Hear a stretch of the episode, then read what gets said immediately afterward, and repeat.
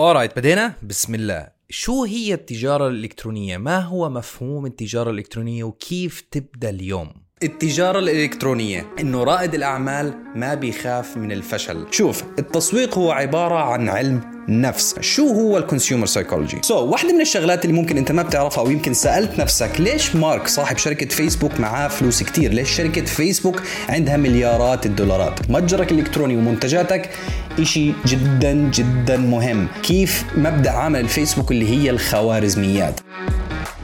أورايت أهلا وسهلا فيك في أول حلقة من هذا البودكاست اللي هو بودكاست التجارة الإلكترونية مع مؤمن عمر. What is e-commerce؟ إيش هي التجارة الإلكترونية؟ هذا هو موضوع حلقتنا الحلقة الأولى من هذا البودكاست. للأسف في كتير من الناس عنده مفهوم خاطئ عن موضوع التجارة الإلكترونية، ودائما في كتير ناس وبيرسموا ابتسامة كتير حلوة على وجهي لما يسألوني في السوشيال ميديا، على الإنستغرام، على الفيسبوك، إنه مؤمن هل التجارة الإلكترونية بتزبط لي ولا ما بتزبط؟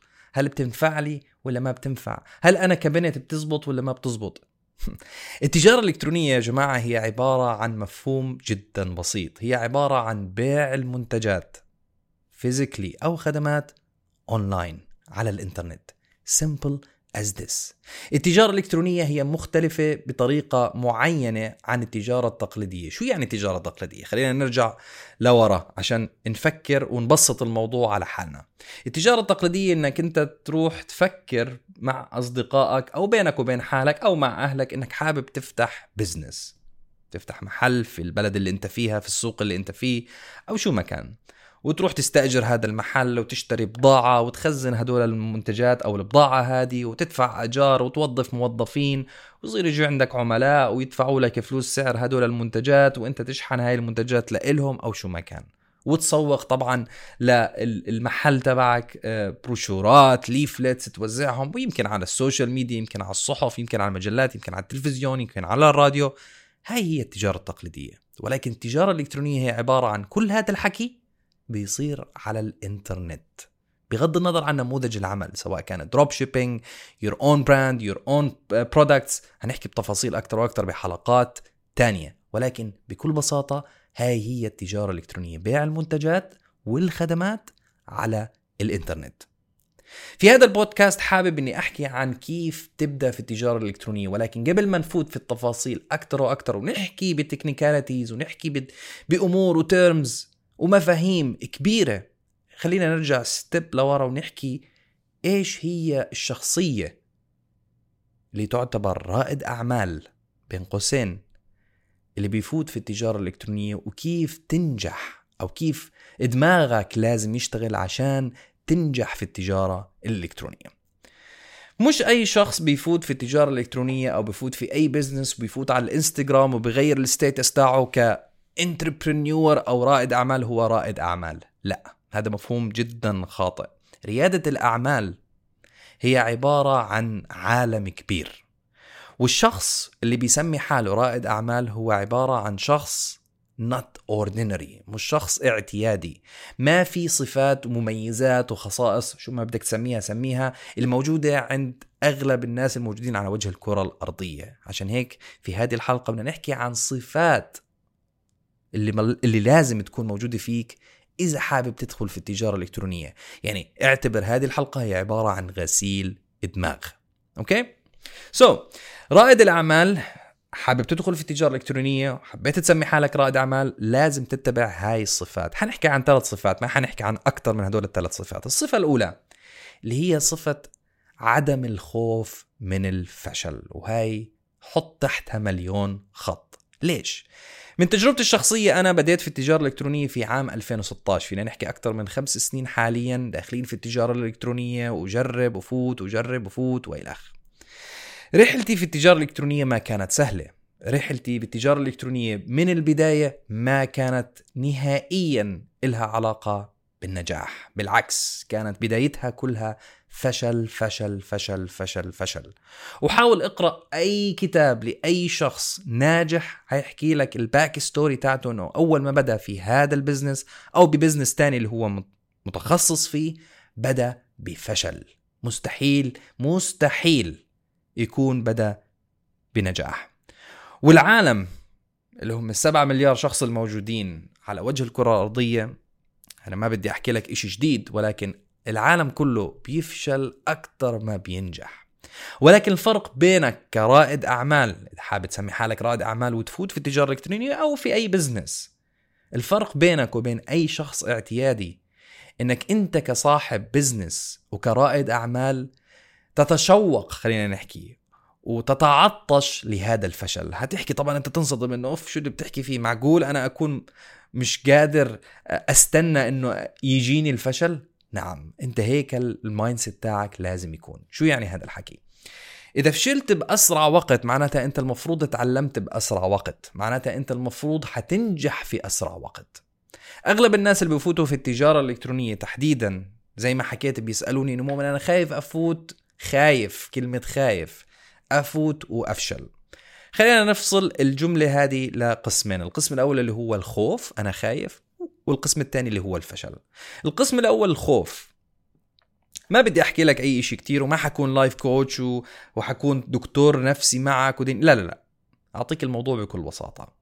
التريك البسيطة، إذا أنت كنت شخص خايف تفوت في بزنس تحديدا في التجارة الإلكترونية وتبدأ في هذا المجال، التريك البسيطة اللي بإمكانك تعملها اللي هي أنك تحول الخوف اللي هو موجود عندك، الخوف من الفشل، الخوف من الناس تضحك عليك، الخوف من أنك أنت تخسر كل فلوسك أو whatsoever، لازم تحول هذا الخوف، هاي التريك، لازم تحول هذا الخوف لإشي يحمسك.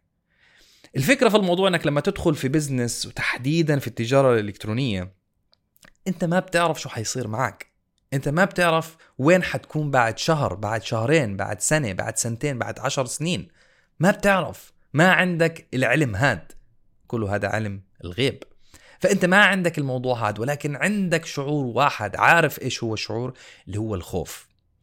واحدة من التريكس اللي هي أنا شخصياً اتبعتها وأغلب الناس الناجحين أو كل الناس الناجحين اتبعوها، اللي هي أنه حول الخوف لإشي يحمسه. حول الخوف من المجهول اللي هو الأنون، الإشي اللي مش معروف، الإشي اللي ما بتعرف أنت شو حيجيك بعد، زي ما حكيت، شهر، ست أشهر، سنة، حول هذا الخوف لإشي يحمسه، إنه يشتغل، يصحى الصبح ويشتغل ويجتهد ويضحي بوقته وماله على أساس إنه ينجح بالنهاية في هذا المجال وتحديدا في التجارة الإلكترونية. القسم الثاني اللي هو قسم الفشل، الفشل، الفيلير، أنا ما بدي أفشل، خايف إني أفشل. لو كل العالم الناجحة خافت من فشل كان ما في حدا ناجح. لو كل العالم الناجحة كانت عندها موضوع إنه أنا بفشل من أول مرة خلص ما بدي أكمل، كان ما في حدا، كان ما في بيزنسز، كان ما في أمازون، كان ما في فيسبوك، كان ما في إكس واي زد، كان ما في أي شخص ناجح بدأ من لا شيء ووصل لهاي المراحل. روح اقرأ أي كتاب زي ما حكيت لأي شخص ناجح، واقرأ المسيرة أو السيرة، عفوا مش المسيرة، اقرأ السيرة الذاتية تاعت هذا الشخص، حتعرف إنه هذا الشخص فشل أكتر ما نجح. الفرق بينك وبين أي شخص اعتيادي أو عادي على وجه الكرة الأرضية، أنت كرائد أعمال، حابب تسمي حالك رائد أعمال، إنك ما تخاف من الفشل، ويوم ما تفشل ترجع توقف على رجليك وتكمل شغل وتكمل تضحية وتكمل الطريق اللي انت بدك توصلها اللي هو موضوع النجاح. الصفة الثانية من صفات رائد الأعمال اللي هي صفة المخاطرة. أكيد أنت إذا شخص حابب تدخل في بزنس، يمكن سمعت على اليوتيوب أو سمعت على الانستغرام كتير من الناس بينصحوك أنك تقرأ كتاب Rich Dad Poor Dad للشخص روبرت كيوساكي. هذا كتاب طبعا أتوقع أنه أغلب رواد الأعمال، يمكن كل رواد الأعمال، قرأوا هذا الكتاب. يعني واحد من من خلينا نحكي من من من من الصفات اللي اللي مفروض تسمي حالك فيها أنت كرائد أعمال أنك تقرأ هذا الكتاب. ولكن للأسف في كتير من الناس بيقرأوا الكتاب وفي شغلات ما بيفهموها، ما بيركزوا عليها، في في جمل وفقرات معينة هذا الشخص حكاها إلها معنى جدا كبير. وهذا بيخلينا نحكي عن الصفة الثانية اللي هي صفة المخاطرة. هذا الشخص روبرت بيحكي في الكتاب تاعه بجملة رائعة عن موضوع المخاطرة. شو حكى؟ حكى The biggest risk a person can take is to do nothing. يا سلام، شو معنى هذا الحكي؟ هذا الحكي معناه بحكي لك إنه أكبر مخاطرة أي شخص ممكن ياخدها إنه ما يعمل ولا إشي.